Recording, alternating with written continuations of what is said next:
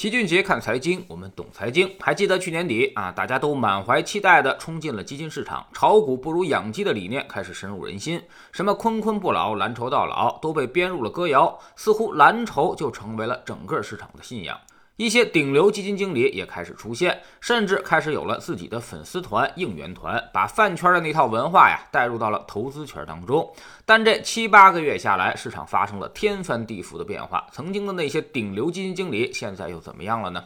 易方达蓝筹的张坤，近千亿规模的单只基金啊，今年最大回撤已经超过了百分之三十五，最近六个月就跌去了百分之二十。他的另外一只基金易方达亚洲精选更是回撤了百分之四十，最近呢半年就跌去了百分之二十七。当时热度榜第二名的刘延春，他的景顺长城新兴成长最大回撤也超过了百分之三十五，排名一落千丈。还有鹏华基金的王宗和，兴全基金的谢志宇、董成飞啊，交银基金的杨浩，招商基金的侯浩。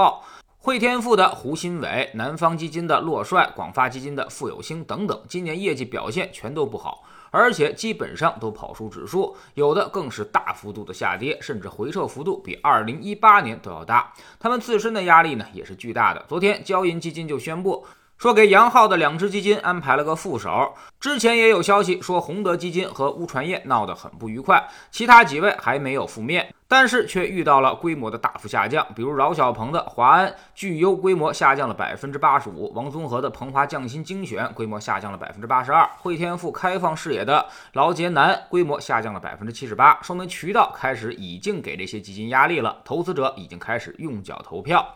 如果我们把这些基金经理做个总结的话，他们都有一个共同的身份，那就是各家基金公司中的王牌、招牌啊，甚至可以说是头牌，掌管的也是各家基金公司体量最大的王牌产品。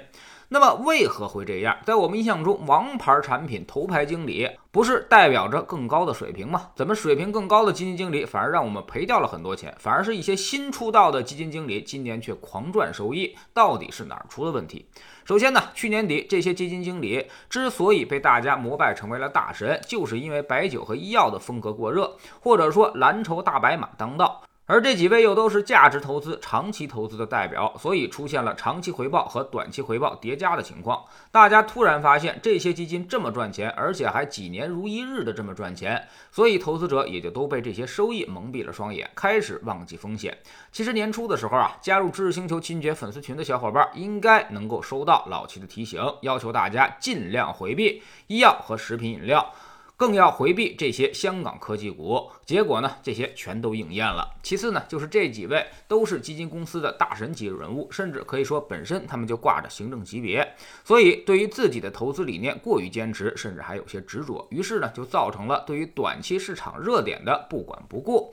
并不愿意去做仓位上的一些暴露，甚至还主动的进行立项，这样呢就会导致业绩最差。反而是那些中生代基金经理，为了保住自己的饭碗，更注重排名和业绩基准的偏离度，所以越是中生代，他们的业绩也就越发的好。第三呢，就是华尔街有句名言，叫做有激进的飞行员和老的飞行员，但是呢没有又激进又老的飞行员。什么意思呢？就是说啊，保守才能活得更久。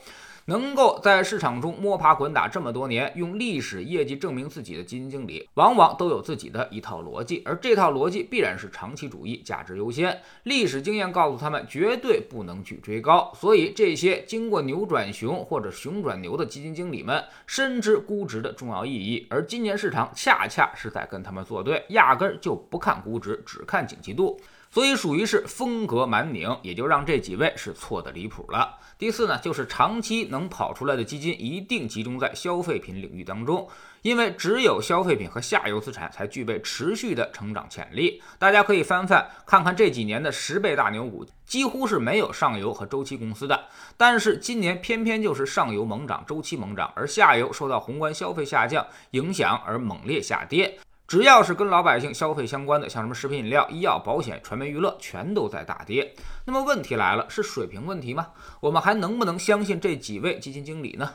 年初的时候啊，老齐让大家回避这些热门经理，但是现在我们却发生了一百八十度的转变。现在如果你还持有这些基金，起码不应该再卖出了。你要好好反思之前为什么会去追热门，先把自己的错误反省清楚。然后呢，如果有多余的钱，可以再分批的多买一点儿。注意，我没说它不会下跌了，只是说它已经跌到了一个底部区域。所以你可以慢慢的买起来了。对于这些明星基金而言，他们本身呢就关注的是价格，持有的也都是 ROE 最高的企业和公司。未来当成长风格退潮之后，下一轮风格周期还会回到价值上来。另外呢，从这些明星基金经理的思路来看是没有任何问题的。今年如果他们能够都坚持住了，那么不发生风格的偏移的话。那他们的长期主义就不用再怀疑了。基金投资就是这样，短期波动性很大，但长期确定性反而很高。你只要坚持买的便宜，未来必然有非常高的收益。所以不是基金们错了，也不是经理们错了。